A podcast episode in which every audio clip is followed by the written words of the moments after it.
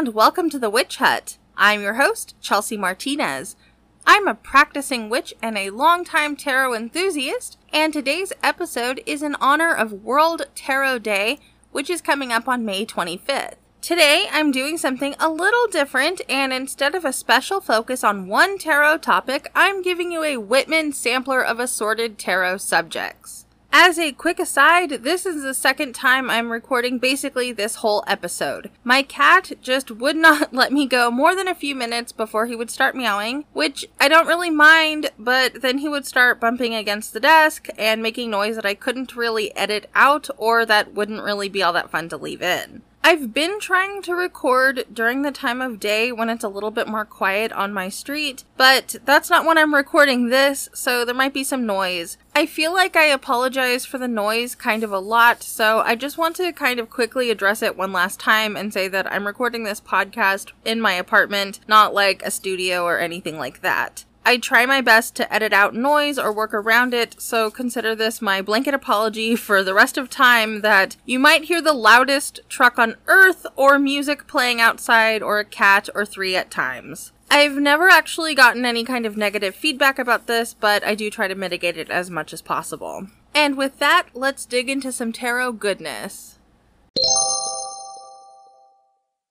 My journey with tarot began when I was a kid. But for the purpose of this story, I'm going to very quickly only give you the relevant information. First, I did have some pretty accurate reading experiences, but I was not ever actually particularly adept. Second, I didn't stick with tarot until I was an adult, and I was very off and on with any kind of tarot practice until I picked it up again in my early 20s. So, when I was in my early 20s, tarot was having a resurgence in popularity.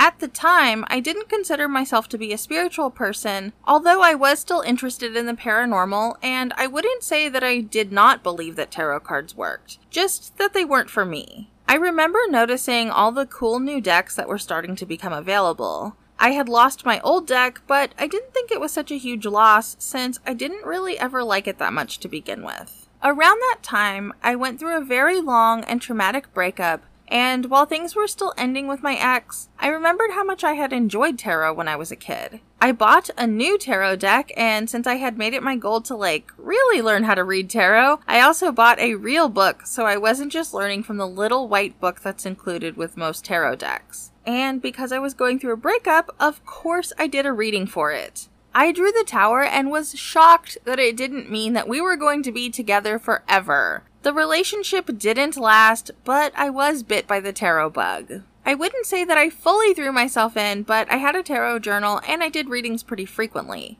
I met someone else and did a reading and drew the tower like less than a month into that, and I tried to convince myself that this time it would mean the exact opposite thing and would be a great omen for our future. That also ended very badly, and what always stuck with me was that my drawing the tower wasn't just me picking up on bad vibes in the relationship or anything like that. When I did the reading, it was early enough in the relationship that there weren't really any problems. I don't think that you can take any single instance as incontestable proof that there's something supernatural happening, but I would consider this one of the experiences that have led me to believe that tarot does work. Eventually, tarot became my spiritual outlet. At the time, I didn't really know what I was talking about when I would describe what I felt during a reading, and later I would realize that I was having a spiritual experience. I became as passionate as I was about tarot because for me, it was a safe way of being spiritual. A lot of the criticism that I had for spirituality as a whole didn't come up with tarot, and I felt like I could enjoy it without analyzing it to death. Of course, I wanted to explore this passion and share it with others. At first, I wanted this in a purely social way, but at the time I was also very broke and tarot sounded a lot better to me than a terrible retail job. My goal was to be a professional reader, and this is a fork in the road that brings up a lot of mixed feelings for me. On the one hand, this was wildly unhealthy for me personally. On the other hand, I did learn a lot, and there are mistakes I made that I know not to make again. I learned a couple of things pretty quickly. First, I learned that I'm not very comfortable with the influencer like social media presence that a lot of spiritual workers develop. I really dislike feeling like I'm being finessed, and since I had had a sales job, I can spot it a mile away. I didn't want to do the exact same thing I had to do working retail for significantly less money with even less stability. Second, I learned that the people who are looking to buy readings almost always are in the position to have to pay for them because they are not the readings I want to do. I've had the opportunity to do some really fun and interesting and exciting readings, but usually people want to ask about some married dude or whether or not they're pregnant or if their partner is cheating. The people who are looking for these readings don't want a reading, they just want some comfort. But by the time I had started taking some of these clients, I had relaxed my ethics enough and I felt the need to draw a firm line that I was absolutely not going to tell them anything that the cards did not tell me. Ultimately, what I took away from this experience is that it's better not to monetize something that you love because the love you have for it is a thing you aren't able to buy back. Around that same time, I had some of my friendships with fellow tarot enthusiasts end in ways that were very upsetting, and between this and the way that being a professional reader had made me feel, I started to have a very hard time connecting with my passion for tarot. At this point, I will occasionally take a tarot client, although it's only when I genuinely want to read for that person and when I have time to do it, and honestly, I would only do that for someone I already know. I do like to do readings for myself and for others, but that passion and excitement hasn't quite come back. This podcast is helpful because at least I get a little bit of tarot time every single week. I don't know for sure if that passion will ever be what it was. I'd love for that to be the case, but in some ways I wonder if that ship has sailed. The thing is, tarot isn't my only or even my primary spiritual outlet these days. I don't think I can actually go back to the way things were because the landscape of my spirituality has changed. And to be completely honest, a lot of the questions I used to ask were about problems I don't really have anymore. And as someone living in this timeline, a lot of my questions are too scary to ask. But even if that passion is never quite the same, that's okay. One of the major themes in tarot is that things change, transform, and exist in a new way. I don't have to feel the same way about tarot as I used to, just like I don't have to be the same person I was when I was 25. For now, it's enough to just figure out what that passion for tarot has transmuted into. Okay, so I realize I just spent several minutes telling you about how I don't like tarot as much as I used to, but something that I know how to do is enhance your tarot reading experience. First, and probably most important, which deck you use matters. It should be something you can look at and easily interpret. Not everyone can read a pip style deck or something super minimalist. I feel like most people will do better with more detailed images, and it's important to pick something with symbolism you can connect with. Not only that, your deck should be something you, you know, actually like. If you think it's hideous or frightening, that's like a brick wall between you and an enjoyable tarot experience. I'd say that it's also good to look at a deck from a practical standpoint. I've had decks that were made of horrible cardstock that made shuffling uncomfortable or difficult. I've also had decks that were too small for their highly detailed images, which turned into kind of a blur once printed on the actual cards. I own decks with terrible print quality that I hope will get reprints someday, and no matter how much I actually like those decks, they just don't get used as much as the decks with better quality images. I often won't use a deck if I don't like the way it feels in my hands or if I feel underwhelmed when looking at the images on the cards. Aside from a deck, or decks that you like and find readable, I also suggest having a book you like. I personally really like Tarot 101 by Kim Huggens, but there are a lot of books out there with very well developed interpretations of each card. Some of the books that come with decks are pretty good, but I don't like to rely on those as my main reference, since most of those books are meant to get you doing a reading and not necessarily studying the tarot. Now, what I would advise is creating a tarot journal wherein you write down your own notes on the meanings of the cards based on what you've learned through your practice and your studies. That being said, I have done this. It was a great learning tool, and I abandoned the practice once I was able to read without looking up the meanings of the cards. And although I sometimes think about doing it again, I still have yet to actually do it. So, while I'm suggesting it, I'd also say that it's probably sufficient to have at least one, but ideally more, really good tarot resources on hand. If you have those basics taken care of, but you find that your readings are still lacking a little something as an experience, I have some tips. It's good to figure out what your ideal reading setting is like. Are you someone who needs complete quiet or tons of privacy? Or is it better if you can go to a coffee shop or a nice park where there's some background noise and maybe a little less pressure to be super, super serious and spiritual? I've had some excellent tarot experiences in busier locations because I didn't feel like I had to expect perfect concentration out of myself. I also like a little bit of music during readings, and complete silence isn't ideal for me. Physical comfort is also really important. If you're sitting in an uncomfortable chair at a table that is at the wrong height for you, you just aren't going to want to sit there for a long enough time to really enjoy your reading. Being distracted by heat or cold sometimes isn't avoidable, but that can make it hard to get into the mood to completely immerse yourself in a reading. I also suggest checking in with yourself to make sure you aren't too hungry, thirsty, or tired to read without being distracted. If you've achieved the baseline necessities, which is a decent environment and basic physical comfort, you can start to add things to enhance your experience. If tarot is something you want to take seriously and it's at all possible for you, I really recommend setting up at least a small reading space. This could be a corner of your bedroom or even just a few things on your desk. Having a reading space can be great for ease of use, since you can always have a deck and a book or maybe a spread cloth or other reading essentials, which means that when you're ready to read, you can do it without having to get things out and set them up. But it's also great because you can control your environment a little more and set yourself up for a good experience. The most important thing that I think people often overlook is lighting. Good lighting is important to me. I don't have super fancy custom lighting installed, but something that I like doing is using string lights instead of my ceiling lights. This creates a softer, diffused light that comes from many points instead of just a single source, which means that I can have a very well lit space that doesn't give me weird reflections off my glossy cards. A banker's lamp in an otherwise dimly lit room also works well and can give you a really cool, moody feeling. Playing around with different warmth levels of light bulbs can also help you get the effect you want. I also like to use scent to set the mood of my reading space. I don't like to burn incense, but I love to toss some sticks into the cupboard where I keep my tarot decks. I also love scented candles, and you can find pretty much any scent you could ever want in candle form. Something that can help you set up an ideal tarot experience is to choose a scent that is what you use during a reading and only use it when you're having your tarot time.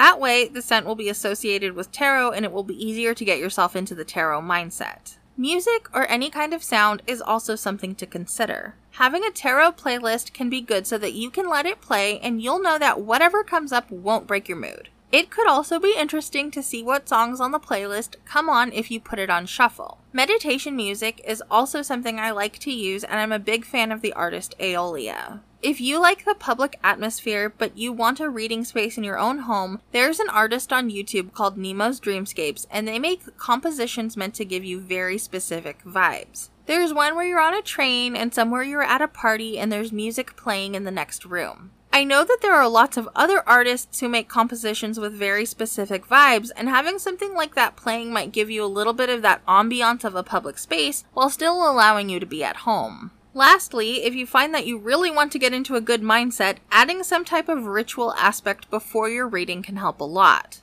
There are studies that show that when subjects were given a kind of ritualistic set of instructions in order to open a candy bar, they reported enjoying it more than they did when they were allowed to just open and consume the candy bar normally. That can definitely be applied to your tarot practice. If you feel called to do a prayer or a chant before that can really boost your tarot reading mood, but you can also ring a bell, play a sound bowl, or anything else that will clearly mark the space and time as special. One thing I've learned throughout my tarot journey is that everyone, and I mean everyone, is afraid of getting a bad reading at one point or another. Or if you read for others, it can be very difficult to navigate a reading that might not be super positive. A couple years ago, I was in an occult shop and I overheard another customer asking about the tarot decks. They seemed really curious and said they wanted to take it to a party, but didn't want any bad readings to ruin the vibe. I was so shocked to hear the sales associate tell them to take out all the bad cards and just give the readings anyway. That's a prime example of how not to deal with tarot related nervousness. A lot of scary reading situations can just be avoided by choosing to not read for things you aren't able to handle a negative answer for. If hearing an answer that isn't what you want will hurt you and make you anxious or depressed instead of feeling informed and empowered to figure out your next steps, tarot is not the tool you need right then. you might not need information. You might just need emotional support and space to work out what you're feeling before you add more information to that. But I've given this advice a lot, and the other thing I found is that no matter how sound that advice is, lots of people are not here for not giving themselves a reading when they want to. So, what happens when you do the reading anyway and you don't like the answers you're being given? Here's the thing there are cards in the tarot that will give you an immediate oh no reaction, and it's important to not allow your shock at seeing one of these cards prevent you from seeing the message. The Three of Swords is scary to draw, but it can teach you a lot and it isn't inherently bad or as bad as you might think it is. So don't forget to pay attention to the rest of the reading, where the scary card actually is in the spread, and what the entire rest of the reading says. And if you're really struggling to let go of that reaction, it's okay to look at the rest of the reading, record your thoughts, and make note of the fact that one card is really freaking you out. Then later, you can re examine that with fresh eyes and see if you can get anything more valuable out of that card. Now, that might not be an option if you're reading for someone else. What I would suggest in that case is to focus on what else is happening in the reading and focus more on the things the querent can learn or what they can do. Use your outsider's perspective to shift the focus away from what's scary and more towards what will make the querent feel empowered and supported. One thing you should avoid doing is repeatedly reading for the same thing in the hopes of getting a better outcome. If you do a reading for a situation and the reading tells you that it might not be smooth sailing, I understand that there's temptation to decide that actually that reading didn't really count, and so it's better to do another one. The thing is, there's no bottom to that well, and all you're doing is creating a confusing and stressful tarot experience for yourself. The same goes for readings you do for someone else. Don't be afraid to cut people off if they're asking for readings that won't actually benefit them. If you absolutely feel like you simply must read about that one situation, there are a couple ways you can go about it. My preferred solution is to do an oracle reading. Oracle decks tend to be a little bit more upbeat as a whole, and usually they can focus more on advice over predictions. You can also use a more gentle deck that has images that tend to be a little softer. You won't be able to avoid negative answers exactly, but you may be able to avoid having the gut punch moment of seeing a card that is shocking or scary to look at. I also very strongly suggest that difficult questions should be phrased with care. In my experience, negative predictions don't really offer much. They can confirm what you already know to be true, but if you're asking a question that is likely to get you an answer you don't want, you probably already know the outcome of that question. So instead of asking for a prediction, maybe you should ask for guidance. I tend to prefer to ask for guidance over predictions anyway, because I feel it makes it possible to disentangle yourself from the impulse to fixate on a good versus bad outcome. Instead, you can focus on what you can do in whatever situation you may find yourself in. I think if I had to pick something I would want any tarot reader to come away from this talk with, it's that you don't have to be afraid of a scary reading. I always like to say that tarot isn't necessarily set in stone. Sometimes you may receive a warning in a reading or perhaps some guidance to help you hopefully avoid, but at least mitigate some of the potential difficulty of any situation. I also want to emphasize that tarot won't cause anything bad to happen, but it can put you in a scenario where you have something to fixate on unnecessarily. However, used appropriately, tarot can also be empowering and motivating. As someone who absolutely loves collecting tarot decks, I know all too well the heartbreak and frustration of getting a deck you're really excited about and then finding out that it just doesn't work for you. There are lots of reasons why this can happen. I've had decks that are effectively unusable because the card stock is so bad. I've also had the unfortunate realization that although the cards I had seen were fantastic, the deck as a whole is underwhelming. And sometimes the deck is just fine and you like the art, but it isn't something you like reading with. When this happens, you have a few options. You can find the deck a new home, especially if the deck was expensive or hard to find, and you might be able to recoup some of the cost of purchasing it in the first place. You can also just pass it along to someone you know will love it the way you weren't able to. Sometimes this is a good option if you haven't really used the deck a whole lot, so it's basically new. I also like to try and save the deck if I can. Plenty of really great tarot decks are hurt by design mistakes like hideous borders or plain white edges that make the deck look kinda cheap. Something I've had a lot of success with is trimming or edging a deck. Trimming is, just like it sounds, cutting away the unwanted borders. This won't get you a deck that's perfect, but if you have some scissors, a corner rounder, and patience, you can get a very usable deck without borders. And edging the deck is applying some type of finish to the edge. I usually use Sharpie markers, and again, this won't be perfect. But it can elevate a deck that looks a little bit cheap and turn it into something that looks more finished. Black works really well for most decks, but I've also used other colors. Sometimes I'll match the color of the back to the edge color so that it looks like the color goes all the way through the cardstock. But if you're having a problem with the cardstock or there are cards you just don't want to read with, that's a little bit of a different issue. There are lots and lots of alternative uses for a tarot deck, and before I get into talking about some of these things, which will basically turn your deck into something other than a tarot deck, there is something I want to say.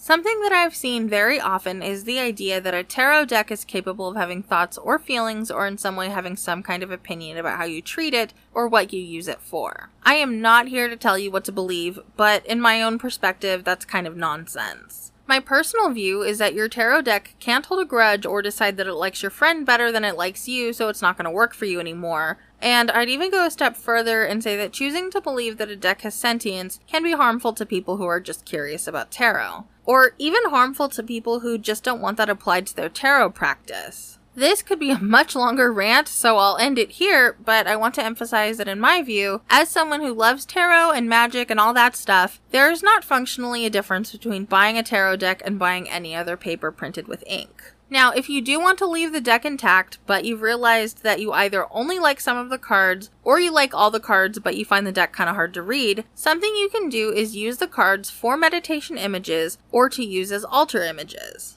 This is a good way to enjoy the cards that you like in a way that doesn't necessarily require you to interpret them. If you're willing to cut up or otherwise dismantle a deck, a tarot deck is basically a pack of 78 images that you can use to collage or to use in art. You can use the cards in art pieces or decoupage them onto decor items. You can also use them in a tarot journal if you want to include card images in your journal. I have a friend who uses cards to make bookmarks, and the same friend will also send out readings by mail, where he'll include the cards and his interpretations of the reading, which can be a really fun surprise to receive. I've also sent out tarot cards in the mail if I know I won't be using them and the card reminded me of someone. I've also seen cards with holes poked through to hold earrings, and you could also use this to hold a swatch of yarn or embroidery floss. You can also use a card to back a more flimsy piece of paper, so if you printed out photos and you want to make the physical piece thicker, you can attach a tarot card to the back for added heft. I can think of a bunch of ways to decorate with cards. I think they would make a really cool garland if you strung a bunch together and used them on a Yule tree or even above a doorway. You could also attach little hangers to them or tie them to a string of fairy lights, although you should probably check to make sure that that's safe before you do it.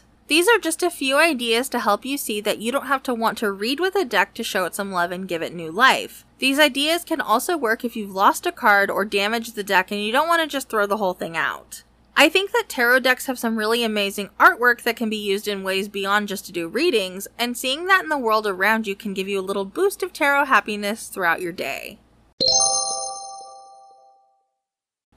For this very special tarot episode, I'm going to use my very favorite deck, which is the Fountain Tarot. I love this deck almost beyond words. It's unlike any other deck, and I would recommend experiencing it in person if you can. It's pretty different from the Rider Waite Smith, and although I find it very readable, I'd also say that it might take a little extra time to learn its language. The Fountain Tarot is a 79 card deck. The extra card is an added major, and I don't usually like extra cards and choose not to use them, but I feel like the expansion on the major arcana makes a lot of sense. The extra card is titled The Fountain, and I see it as that step between the world and rebirth as the Fool. It's the return to the source, and I find that it represents a sort of unknown, or rather, the unknowable. Just like last week, I'm pulling two cards with the intention of just seeing what comes up. Our first card is the Ten of Pentacles, although this is a deck that calls it the Ten of Coins. And our second card is the Knight of Wands. The Ten of Pentacles is the fully realized end of the Pentacle suit. In this card, you'll see the concepts of established wealth, stability, and agency over one's home life and health. The Ten of Pentacles represents having money not just to buy things, but to use it to make more lasting changes. On the one hand, this type of wealth can easily lead to corruption, and I think it's important to mention that when discussing this card. As an aside, one of my favorite Ten of Pents is from the Deviant Moon Tarot because it shows a father and son literally playing a game of chess on the back of their servant, but they don't notice that the servant is stealing the pieces. But beyond the shadow side, since we aren't all using our money to buy social media platforms and take pretend trips to outer space, the Ten of Pents can be very positive. If you have access to money beyond survival, what are you choosing to use it for? Can you choose to support ethical businesses or local shops rather than billionaires who are killing the planet? There's no ethical consumption under capitalism, but have you taken the time to examine your spending habits to get a little bit closer to ethical? Or, at the very least, to make a difference for someone else, like a local artist just trying to make a living. The Knight of Wands is all fire. This knight is impulsive, daring, and hot tempered. He's eager to try anything at least once, and he doesn't often think about the consequences before he acts. Despite that, he's still very charming and lovable, although his more level headed friends may lose patience with him, and his more sensitive friends may find themselves hurt from remarks that hit just a little too hard. However, what this knight can teach us is to explore the world around us with passion and zest, leaving behind preconceived notions. When taking these two together, what immediately jumps out at me is the idea of using whatever privilege of stability you may have to give yourself the freedom to explore. This can be literal exploration, like travel when it's safe to do so, but it can also be exploration into things you've always been curious about or have not been allowed to experience in the past. If you want to take a class for the fun of it or fully throw yourself into a passion project, it might be time to figure out how to make that possible for yourself. And with that, we're at the end of our time here in the Witch Hut.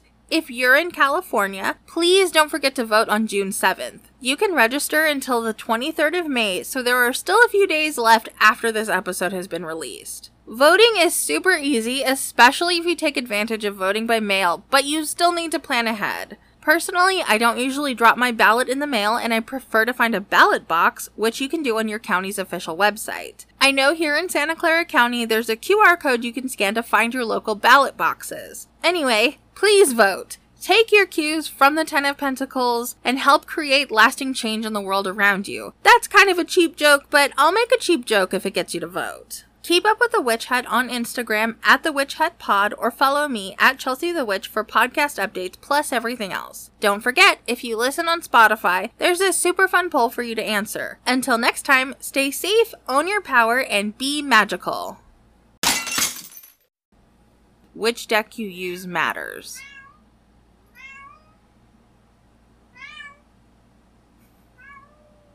Are you done?